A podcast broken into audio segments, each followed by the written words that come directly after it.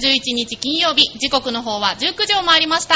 ネットラジオで浦安の市民活動や地域の情報をお伝えする浦安ネットラジオチョアヘヨ .com まちこい浦安。本日も浦安駅バス停留所の目の前にある浦安市市民活動センターサテライトスタジオから公開収録でお送りしております。スタジオ前でバス待ちされてる皆様、聞こえてらっしゃいますか？あ、ありがとうございます。ね、お優しい方がね、手を振ってくださいますね。こちらのスタジオ見学自由ですので、興味のある方はぜひ中に入ってきてくださいね。ねそう、この市民活動センターは、一般の方も自由に出入りできますからね。はい、そうなんですよ。ここはボランティアとか社会貢献活動とか、すなわち市民活動ですね。それをサポートする施設でして、活動している人、そしてこれからしたい人をつなぐ場でもあります。私たち女愛をもね、一団体として活動しております。もちろんそうでない人ね、使えますので、お気軽にご利用ください。はい。さて、この番組進行させていただきますのは、私、浦安ネットラジオ、ジョアヘオ .com、金曜配信、八方美人、パーソナリティのめぐみです。よろしくお願いいたします。お願いします。そして、そしてお隣は、はい。アシスタントパーソナリティで、水曜配信、劇団フーダニット通信、パーソナリティの薩摩いもです。よろしくお願いいたしよろます。しくお願いいたします。ありがとうございありがとうまございます。す。さて、いもちゃん、はいはい。今日のゲスト、ね、先ほどから目の前に座っていただいてますけれども、うんね、ちょっと外を歩く皆様の注目度が、もう、あ、もう、1、10、100、1000、すごい。ねちょっとね会場の雰囲気もなんか、いつもよりうん、ちょっとピーピーしてるような、どちらかというと、感じがするんですけど、まあちょっと一番緊張してるのは我々二人なんですけれどもそうなんですよねはい、なんたって浦安のはい顔ですから。はい。はい、ではご紹介しましょう。本日のゲストは、浦安市長の松崎秀樹市長です。よろしくお願いいたし。ますお願いします。はい。ということで、本日ははい、市民活動とか、また普段なかなか聞けない市長のプライベートなんかも聞いてみたいと思いますので、はいよろしくお願いいたします。はい。はい、ということで、えっと、松崎市長は、はい去年の浦安文化市場のイベントで出演していただくことがあると思うんですけど、はいここのサテライトスタジオお越しいただくのは初めてということで。そうですねはいはい、ありがとうございます。はい。そしてお迎えする今日は、3月11日です。そうなんですよ。3.11。この日に市長が来てくださるというね、東日本大震災ちょうど5年前ですよね。うんはい。浦安が液状化現象で市内の8割以上が被害に遭いましたけど、まああれから5年ということで、えー市長なんか思うことがありますでしょうか？あの本当に短いようなね長いような5年間だったんですけれども、あの3.11 62年ぶりの浦安は激甚災害といってあの60年前市役所で経験している人一人もいないわけですよ。それで、あの大変な状況から、まあ、立ち直って今に至っていると。いうんで、本当に感慨深いものがあります、あの震災時は、はい。なんか市長がもう不眠不休で1日におにぎりを1つ食べれるかどうかっていったような状況だったっていうことを伺ったことがあるんですけど、まあ、当時はどんな思いで？あのおにぎり1個は翌日までですけどね。あよく知ってその後はもう続々お米が届いたり、まあ、救援物資が届いたりということでね、まあ確かに初日とその11日と12日は大変な思いでしたね。はい。どんな思いで復興に取あり組のまれてます。か、ー市役所庁舎のあるところはほとんど無傷だったんですよ。で今言われたように市内の86%が液状化でやられたんですけど、このバス停のあるまたこの施設のある、あの元町地区は無傷だったんですその格差がねものすごく大変だった。あの驚いたのは1週間後ぐらいも平気であの元町の人から今日は空いてるかと、いや一杯飲み込みたいなねこっちは大変な思いしてるのにもうそれぐらい。温度差が。温度差が。同じ市内でも。はい。うちも入り船なんですけど、はい。やっぱりガスと水道はやっぱ使えなくて、ライフラインがそう慌ててはい。東西線の駅のあの柱にはい。それこそ A4 版の写真をベタベタ貼って、今浦安はこんな被災をしてるんだっつったらもう貼ってる途中から人が群がったって聞いてます、あー。でもそれだけ違うっていうのが、うん。ちょっとね珍しいですよね。珍しいですよね。はい。でそして来年度ですね、はい。平成28年度復旧復興の総仕上げの年ということを伺っているんですけど、はい。ちょっとそのあたりのお話。を。あの5年経って今あの生活道路とかねあの皆さんが生活している周りまでまずはあの真っ先に手掛けたのは幹線道路。この柳通りあの辛抱ロードみたいなところと人が多く集まるところ。駅前とか駅前広場とかあそれはあの新浦と舞浜の方。でその後生活論どんどんどん入ってきてるんですけど今現在で75%の復旧復興率。あらまだ25%残ってるんですけども、あ、でもそうなのか。うん。ただあの市街地液状化対策事業つって一個一個のあの分譲宅地はい。戸建て、うん。これをあの格子状にするというねあの事業が国のお金をもらってやる事業があるんで本当は手つけられるんだけどその事業が終わらないと。うんあの道路の整備ができないんで。あだからあえてその部分15%を残しているというのもあるんです。だからもう今の段階でほぼあと1年で全部復旧復興できると。そういう最後の仕上げの年と。へいうのが28年で4月から。ー。でもすごいスピードですよね。いやー遅いと思ってるんだけどね。っていうのは本当は3年でやりきれると思ったんだけど。国からの激甚災害っていうのは国の支援をもらわないと復興できないと。うんいうんでそのお金が確定するのに約2年かかってしま決まるのに2年ですか。それで市民の皆さんにはもうすごい辛い思いをね。あ特に道路の歪みとかうんあの車椅子だとかうんあの乳母車んベビーカーを押すんお母さんたちには苦労をかけた。ー段差があるとだいぶ違います。大変違いますからね。はい。本当に一刻も早い復興を祈るとともに、はい改めて大震災の被害に遭われた方々に心よりお見舞いを申し上げます。はいはいではですね、はい続いては、はいせっかくね、市長にお越しいただいてますので、うん普段なかなか聞けない プライベートのお話なんかもね聞きたいと思います。ここちょっと楽しみにしてる方いらっしゃいますね。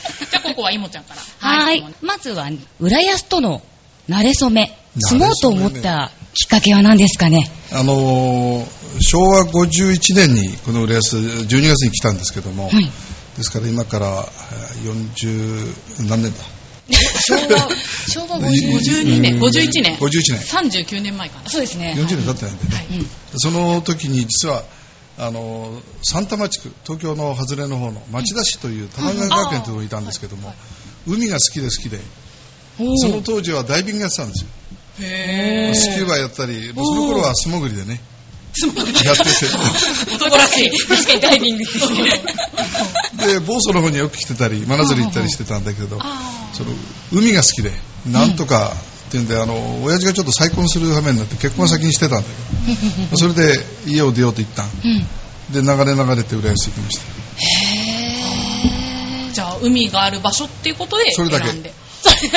なるほど。あ、じゃあ今でもそのダイビングとかは？いやもうでやる暇ないですよねあ、まあそうねやりたいですけどねそうですよね。スポーツマンなんで。え、いろんな。何かと得意なのって。いやスポーツマンってちょっとえー意味が違うんだけどねうん武道しかやってきてないんでそう剣道も有段者で。へえ。じゃあちょっと悪い人たちを倒すために。そのつもりでやりだしたんだけどおーそうですか。はいかっこいいなぁじゃあこちらもまたちょっと真面目な質問。はい。えっ、と、政治家になられたきっかけって何でしょうか？あのーまあ、いろんなことをやってきたんです。うん。あの PTA を作ったり自治会を作ったり新しい町でしたから。うん。であの仲間と青年会議所を作ったりうんうんでやることは全部やったつもりで政治家の出身でもないから家は。でまさか自分がと思ってたんですけどもたまたま縁があってあの国会議員の秘書になって。うん。うん。あで、まあ、プロの政治の世界も見てあの見ましたけどももう浦安の中ではやること全部やったつもりでーうん。うんあとはもうプロの世界かなと思ってた時にたまたま県議の椅子が空いてたんですたまたま？たまたま。そういうのってあるんですかね本当にそこからですねへー。C を飛び越えていきなし県に行くっていうのもなんうん、なか、かなか、すごいですようね。そうかな。あまりにもナチュラルに答えられてて、ちょっとこっちがびっくりしちゃってますね。じゃあちょっと、浦安でお気に入りのお店とかって ありますかね？あの結構行ってもいろんなとこ行ってますけどはい。もともとあの日本そばが好きなんでうーん。あの猫座根地区ですとあの陳年ですとか深夜とかね。あそれから美味しいエーゴンさんとか日本そばだったら1日3食。普通毎日でもいいよ。うなおー。へー。なんか日本男児ですね、すごい。確かに。武道をたしなまれるし。は ーあ、でも美味しいとこですよ。へー。あちょっと行ってみたいですね。市長おすすめって。はい。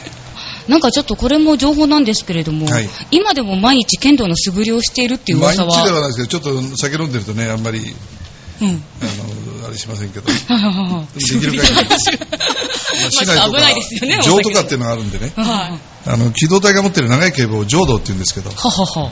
これは免許会での2つ手前までいるんで棒は振ってます。ボーって 今でも。今でも。ああ、すごい、なるほど武道派ですね。本当に。体育会系ですよ。うん、そうですね。で、あとちょっとはい。あの、先日テレビで、あの、好きな芸能人は、ゆきさおりさん、坂本冬美さんと伺いましたが、あの、坂本冬休みさんですね。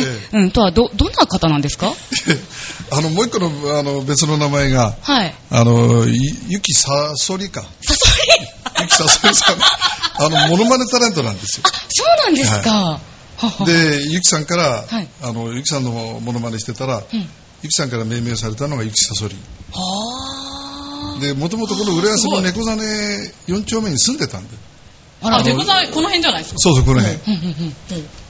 で、ここから芸能界スタートしたんで、浦まあ面安白い方ですよのある方なんですね。北朝鮮のあの、うんね、うん閣下するうん。アナウンサーの、真似とかもさあれの真似が一るんですか番面白いです。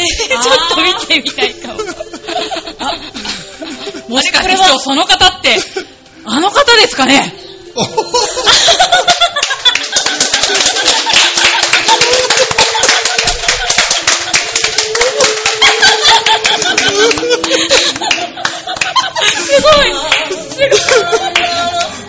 もう営業してるよ。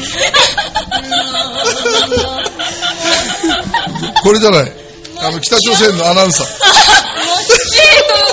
芸人、モノマネ芸人の坂本冬休みさんの登場です。驚いた。驚いてくれました、市長。ああれでくれよかったね。あれ持ってきたわあちょっとやってみて。この。姿でも名前はね、坂本冬休みさんじゃないんですよね。今はね、あの、おっしゃられたように市長が、うんゆきさそり。ねさそりさん。今日、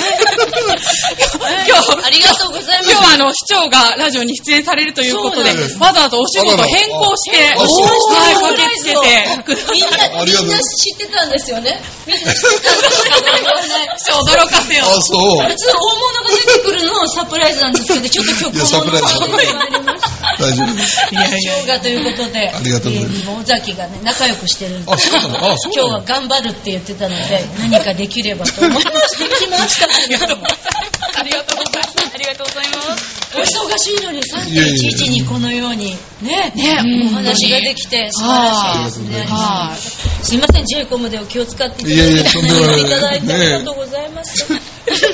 ちょっとあの、お土産を後で。あありがとうございます。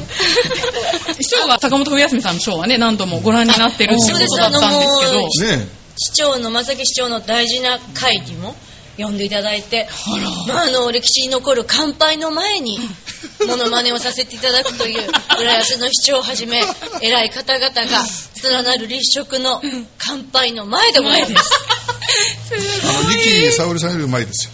そう。ではないです。これは怒られますよ。なんて答えていいのか。私たちも反応が難しいです、これは。でもね、よきさおりさんに初めてお会いさせていただいたのが、やはりあの3.11の1ヶ月後のあ、の4月なんですね。で、あの、浦安のその働く女性の会という会に、あの呼んでいただいたんです。それであの坂本冬美さんのモノマネをして、その次に今日はなんとなくゆきさおりさんやろうかなと思って、うん。ルールールルルって出て行ったら、その音席にゆきさおりさんがいらっしゃって、本当にあの知らなくてですね知らなくて。で、ゆきさおりさんが、あら、私の真似する人なかなかいないのよって言って、あの、初めてお会いした頃芸、芸人なのに、隣に来て夜明けのスキャットを歌ってくださって、まあ、なんと器の大きい方で、まあ、講師ともによくしていただいてます。はい。でも、あの、市長さんは、ゆきさおりさんのモノマネも喜んでくださいますが、あの、他にもカツラをですね、そんな、そんな、そんな簡単ですか？すごい。外の方。大丈夫。じゃあ、あの、誰の真似とは言いませんので、えー情勢がありますので、失礼いたします。では、あの、よく中継で見かけるニュースの方でございます。サンゲーちゃんだ。インスチャンゲラ。ハスムネだ。浦安市だ。スメだカムサミだ。パンニハムハサムネだ。サンダル履いたら脱げちゃった。よーくちょん切れるハサミだ。スパゲッティはイカスミだ。松崎市長はイタリアンが大好きだ。市長は早めにお休みだ。そして、浦安を18年ですか支えてくださってる松崎市長様、そして浦安の皆様、お役のありのある皆様、尾崎さんも皆様、神様だ 隅田拍手 最高です。通りすがりの人がびっくりしております。おやすみだー笑って、ガン見してますけど。おやすみだー仕事帰りの人が皆笑っておりますけれども。最近ですね、このほら、ニュースの方はイントネーションがこう、勝ち誇った感じで、サンゲーちゃんだ、いますけど、最近はですね、あの、銀座4丁目から7丁目歩きますと、やはり、あの、この経済に協力してくださってる中国の方が、お買い物がすごいですね、もう。ね、ちょんてたらチンゲソンがなめや。チンゲラてら。おめちでやれわ。おりゃ。涙出てきすいません。ち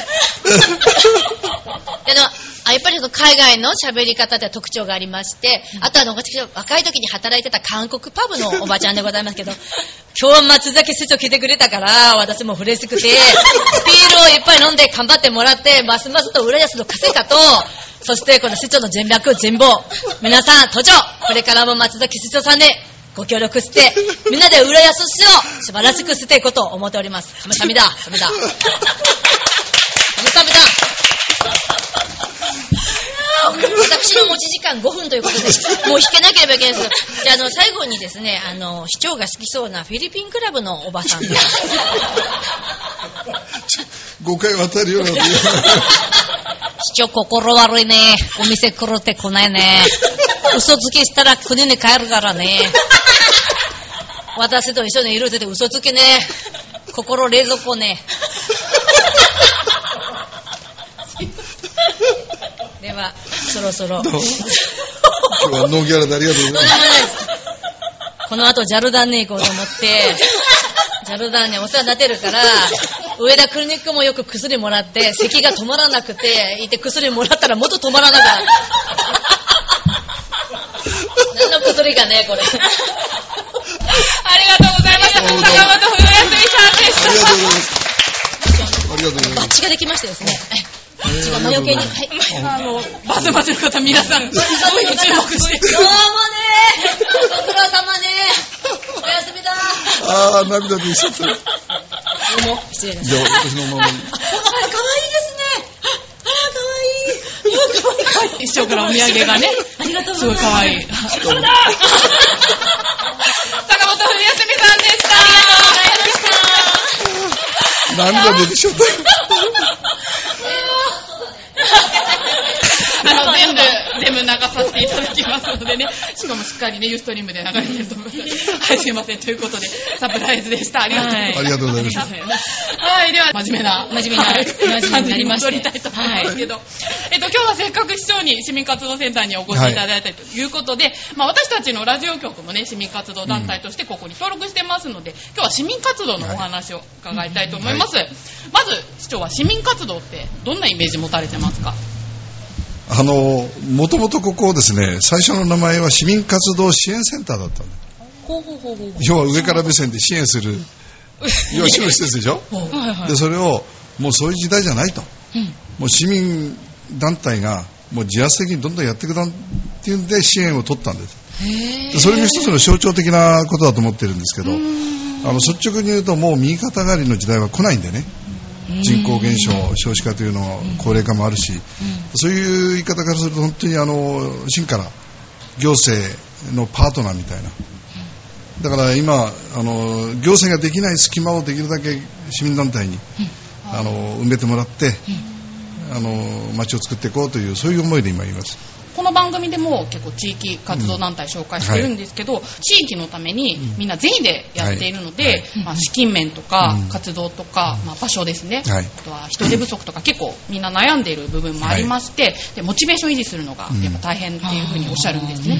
なんでまあちょっと今回ね市長せっかく来ていただいてるんで、その活動がどんな風に市に役に立っているか、うん。どういう風なはい。役割を担っているかっていうのをちょっと市長からお話しいただけたらと思ってますので、はい。いくつか団体さんピックアップしました、うん。浦安市のフォトレポートからですね、じゃあいもちゃんから紹介の方お願いします。はーい。えっ、と、まずはですね、チアダンスチーム、レインボースマイリーブルーオーシャンズの子供たち、えー市長表敬訪問。はい。平成27年12月、はい。と昨年前浜で行われた、えージャムフェストジャパンですかね、というイベントで浦安のチアダンスチームレインボースマイリーブルーオーシャンズがアメリカ大会出場権を獲得し今月シカゴで行われた全米の大会に参加その部門で優勝しましたってことなんですけれども。で。はい。すごいですね。これあのキッズの団体でダンス団体で幼児なんですよ。あそうですか。へえあの本当にあの就学前の子供たちのすごい子たちのですあの私も見ましたけど、まさかね全米で向こうが本場ですから、それが優勝するなんて思いもしないで、へまあ、中継のある人を介して私のところに優勝したっていうすごい喜びの電話が入ったんですけどね、はここの大会の運営をしているのが市民活動団体で浦安ダンスパークさんはい。市内の高校のダンスチームとか、はい。また地域活動団体が出演できるようにコーディネートされていたって、まあ、先ほどおっしゃった方だと思うんですけど、まあ、こうやって全国規模のイベントを運営したり、こうやって若者が参加できたりとか、そういうつないだりする市民活動なんですけど、まあ、こういう活動ってどう思われますか？い、あのー本当に市民の中からこう湧き上がってくる活動なんでね、これはもう本当に大事にしたいし、これを主催している方たちもよく知ってますんで面白い夫婦なんですけど、面白い。ちょっと気になりますね。もともと確かダンサーさんだったってそうですそうです。あそうですよね。のディズニーのね初期の頃のね、はい、ねすごいですよね。演者さんがそうやって今度はバックアップする側にもあるっていう。のもう今ね地域活動にはすごい熱心に。で今あの中学校がダンスが成果にねね。なってるからなおさら一つのブームだし、うんうんこれをきちっとした形で定着させたいなと思います。すごい時代になってますよね。で、そのダンスなんですけど、最近新浦安駅前ステージで、うん。結構ダンスのイベントが盛り上がってると思うんですけど、はい。なんか市長はすごくダンスを応援してるって伺ったんですけど、あの私はあんまり好きでもないしやれないんですけど。あの盆踊り以外はねお上手らしいですよ。やっぱ和。ですねそうわ新浦安駅前広場が実はあの液状化ですごい状況になったんです、でその時から前からあのちっちゃなステージはあったんですけども、あのこれを、まあ、復興のシンボルで約2倍の広さにして、あの今ストリートダンス協会、あのストリートダンスあちこちやってるでしょ。やってます。でその震災の前は一つの会になってなかったんだうーん、ここに。せっかくだからあの会にしてねあの社会教育団体にも認定してもらってあの後輩育成も含めてしっかりと団体に立ち上げろという言い方もさせてもらってでステージを倍ぐらいにしてそのステージを復興するときに彼らのやりたい声を聞いて今の形にした、まあ、いろんな仕掛けもしながらね。なんか鏡張りになってあの鏡というかガラス張りなんですけれども あの素通しなんです。あの普段はね。ところがその後ろに黒い幕がこう出てくるようになっててあの夜なんかは鏡になるんです。へえ使う時は鏡にして。そうですよねやっぱり。踊るときは鏡見て。そうみたいんですね。いや、なかなか面白い。いい資格ですね。ねえ、支援があるものですね。あーなるほど。はい。じゃあ続いての団体。はい。はい、では、ジュニア車椅子テニスで活躍中の坂口くん、市長表敬訪問、平成27年2月、えー高須小学校6年生の坂口くんは、おととし浦安で行われたジュニア車椅子テニス大会で4回連続優勝。昨年行われた日本車椅子テニス選手権大会ジュニアの部で準優勝しています。坂口くんのお父さんは、浦安ジュニア車椅子テニスクラブという団体を立ち上げて、体に障害を持つ子供たちのスポーツの参加を車椅子テニスという形で支援されています。はい。この坂口くんですけど、はい。24時間テレビで放送されたってはいそうみたいですね。あの見た人から随分聞きました。あの坂口君だ良太郎君だっつってはい市民活動フェスティバルでも坂口くん私も見たんですけど、まあ、車椅子でパフォーマンスしてて、まあ、すごい元気いっぱいでね、はい。こっちは元気もらった感じなんですけど、まあ、そのジュニア車椅子テニスクラブですけど市の市民活動補助金っていうのを活用して、ホームページを充実することで企業からの寄付が増えたとか、まあ、そういった形で支援の輪を広げているそうなんですね、でまた市ではこれ以外でも車椅子テニスへの支援があると伺ったんですけど、はい。あのまあ、良太郎君とご両親とあの来られて、あの今、国枝選手があの柏にお住まいなんですよね。そうなんですでもうパラリンピック4年後の、もう筆頭の選手なんですけども、うんね。その国枝選手がものすごく坂口君のことを応援してると。は要はもう4年後の候補の一人に挙げてるみたいなんで、あ。それはすごい。あのそういう話を聞いたもんで、あの実は最初は体育協会の会長とか、うんあのテニス協会2つあるんですよ。一つはあの公式のテニス協会とソフトテニス協会あの連盟と2つあってこちら側の同じテニスコートをよく使うんでできればあの少し譲り合ってね車椅子テニス育成のためにもってやったんですけども実はそれでなくてもあの浦安はテニスの愛好者が多いのにうん。2面作んなきゃいけないんですよ。借りなきゃいけない。危ないから。かなりハードなそういうようなもんであの借りる方もついつい申し訳ないという気持ちで臆して借りてるとそんな話を聞いたもんであの表敬に来てから数ヶ月後かな、それでどっかできるところないのかって探したら、実はこれから企業庁からねあの譲り受ける土地があるんですけども、実は何も使えない土地なんですはっきり言って。うん要はあの道路のい行き止まりのところのあれなんですけどもしその下に貯水槽が入っててうん家屋を建てられないんです。でそういう意味で使い勝手が悪い土地なんでかなり細長くて約3000平方メートル。910坪ぐらいかな。それだと車椅子テニスコートが2面と壁打ちの1面が作れるんででちょうどあの県立浦安南高校のはい。すぐ脇なんですけど鉄工団地の間にね。で住民もいるわけでもないし。でそこを提示してえーそれを今予算にかけてる。そうそういうね、運動場の支援ということで、スケートボードはい。場も作られたって伺ったんですスケートボード場。そう。であの就任して2年後ぐらいだったと思うんですけど、まあしょっちゅう警察と住民とトラブってる、まあ、不良グループみたいなイメージで捉えてた。はい。あの今のストリートダンスあストリートスケートボード協会か、この連中たちにたまたまあの飲んで帰るときに出くわしてで話したらお俺たちはこれ世界的な選手権もある競技だと。だったらもうちゃんと堂々とねあの行政を動かして役所を動かして自分たちのかあの場所を確保したらどうっていうようなところからスタートした、市長から話しかけたそうですよ、だって。すごいまあですね最初は構えてましたけどね。何事かと思います。怒られると思うんじゃないですかね。またじゅあのうるさい住民が出てきて。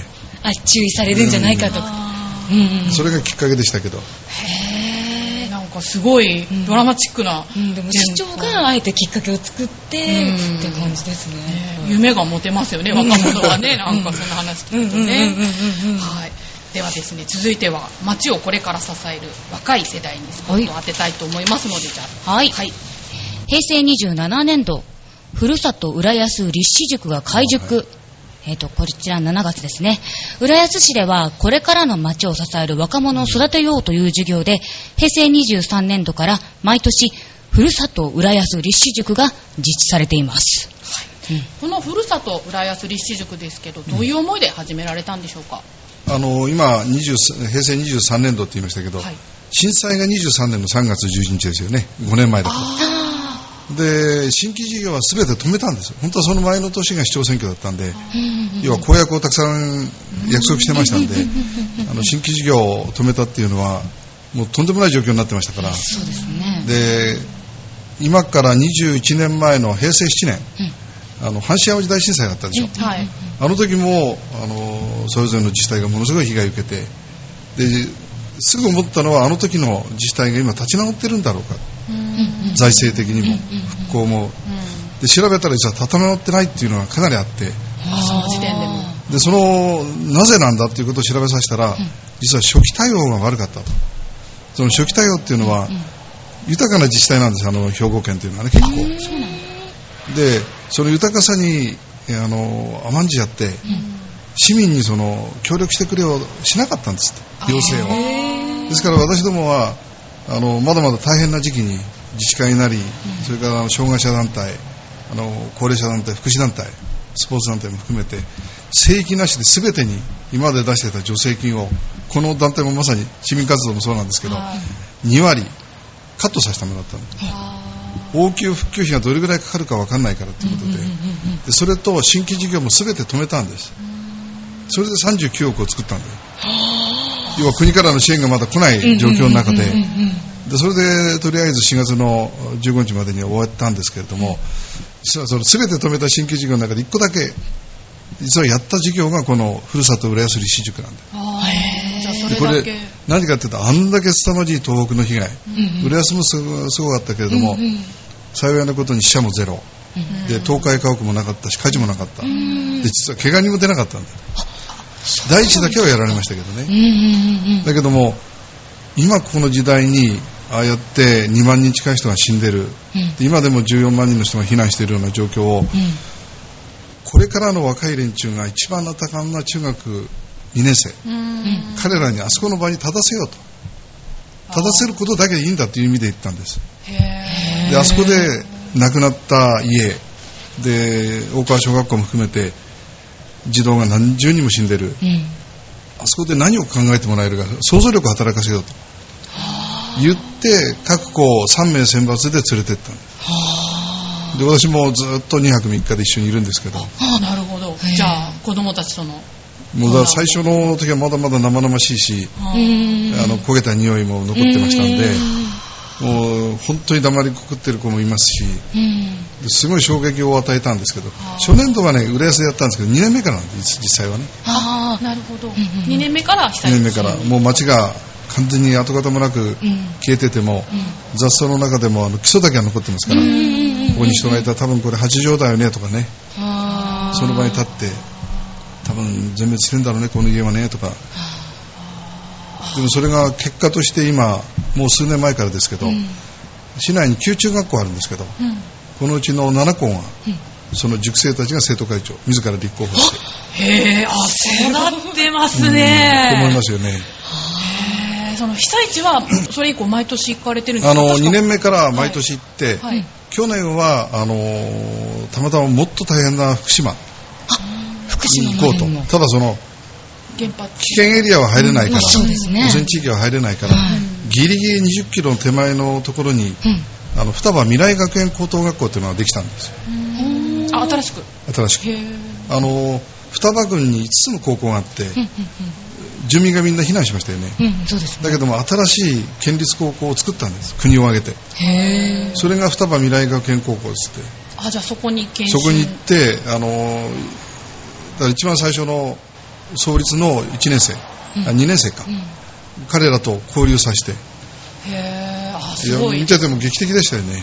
もうすごい感動しました、あ、そうですうん。だかから。自分たちはあの一旦避難したんだけどやっぱりふるさと復興しようと、帰ってきた子たちだから。でその高校生たちが。でもネットでは散々やられてるわけですよ。いじめられて。悔しい思いしながら。福島から来たってことでですよね。ああそうか。でまたすごくあの進学校に行くトップレベルの子があえてそういう先行きわかんない高校も選んで。あ、そうですか。それがリーダーなんですよ。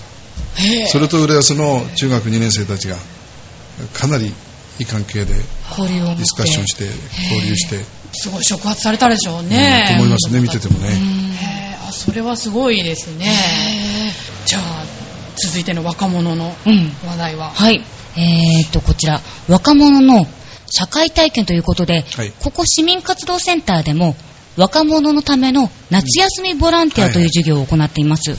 中学生から20代までの若者が夏休みに市民活動に参加するというものです。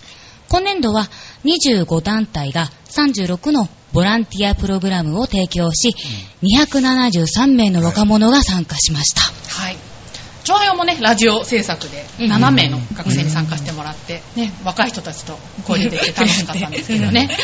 まあこういう形で、はい確かこのボランティアも年々増えているっていうことだったんですけど、こういう形で若いうちから市民活動をするっていうことに対してどう思われますか？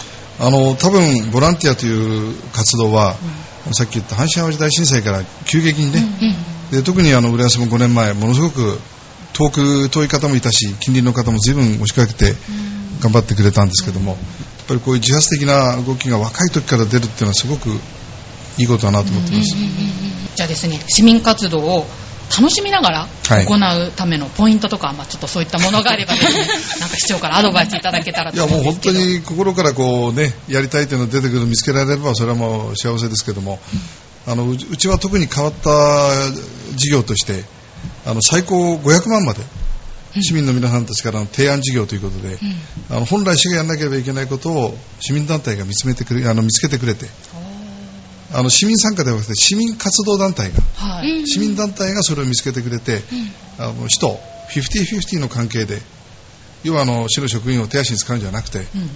あのまさに対等の関係で情報交換しながらで役割分担もしながら2年間まで最大500万まで使えるんですよ、あすごいですね。それはもう審査も大変ですけどね、でもそういうで2年後どうなるかっていうとあのこれが市として大事であれば今度委託することもできるし役割が終えればもうそれは次のステップなしとしてね新たな展開をということでじゃあいろんな可能性がはいあるっていうことですね。ねじゃあちょっとしっかり団体の皆さんにもね、認識していただいて。はい。ではですね、じゃあ最後に、市長からうん。今後の浦安についてお話しいただきたいと思います。はい。これから本格的にシティプロモーションに取り組むと伺ってるんですけど、このシティプロモーションってどのような取り組みになるんでしょうか、あのーまあ、一番大事なこの5年間。で28年度いっぱいで全て元に戻しきるという計画で今進んでるんですね。もう見通しが立ったという意味で目処が立ったということで。でこの5年間私が何が一番心配したかっていうのはさっきあの阪神・淡路の話しましたけど5年前浦安はもうトップの財政力。でもう人口もどんどん伸びてたと。いう中であんだけの被災を受けましたんで総額でねあの当時の試算で約790億。額が大きすぎて。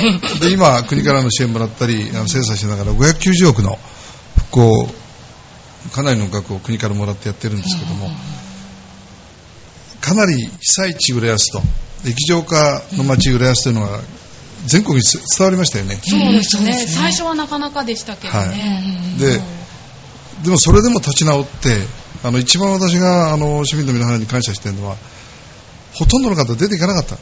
あ、浦安から。はいあの福島、東北とは違ってね。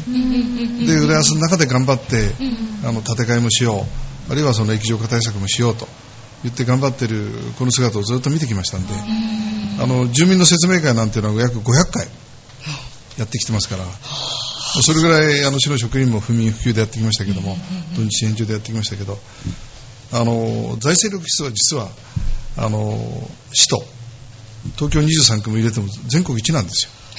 そうらしいんですよ。それはよね。知らなかあったんだけダメージ受けてもうん、それを維持できてるっていうのが浦安の強さだと思ってる。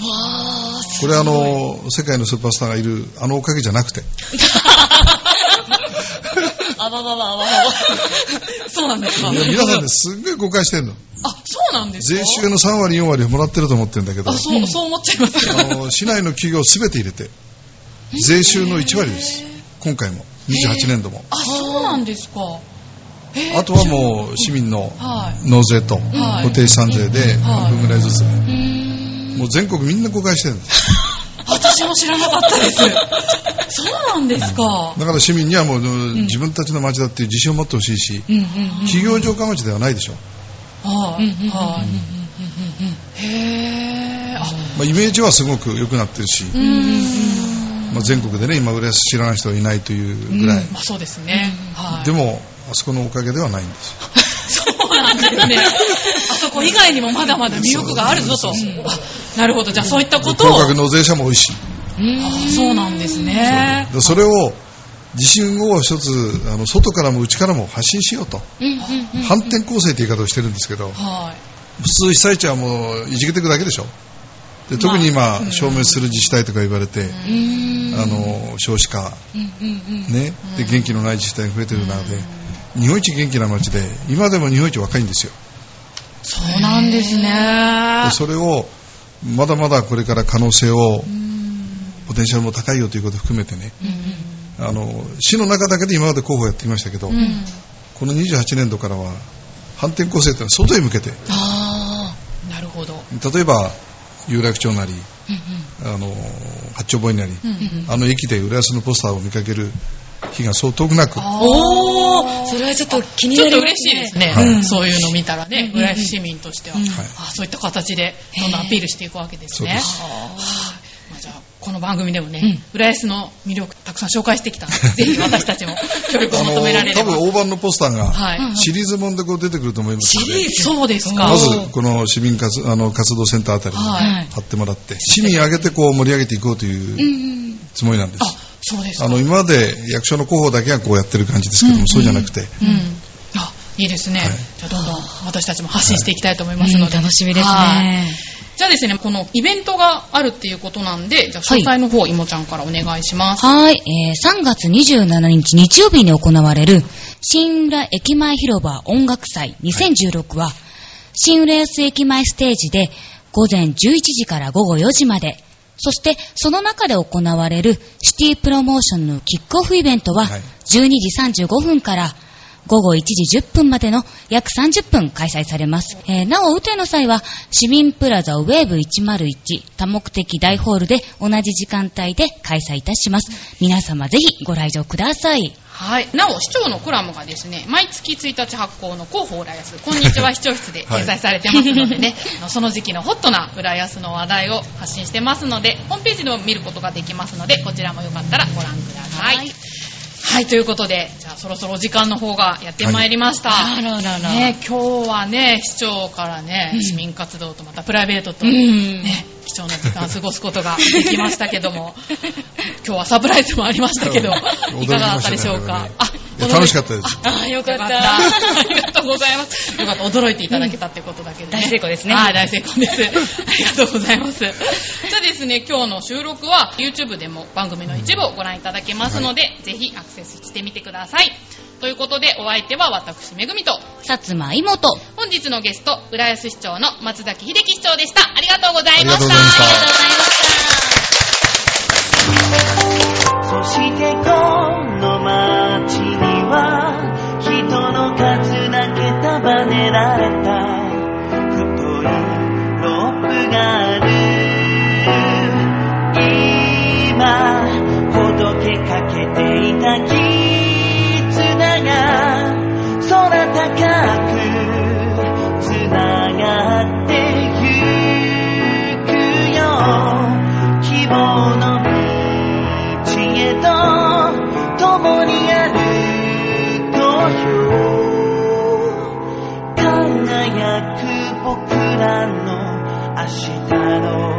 ために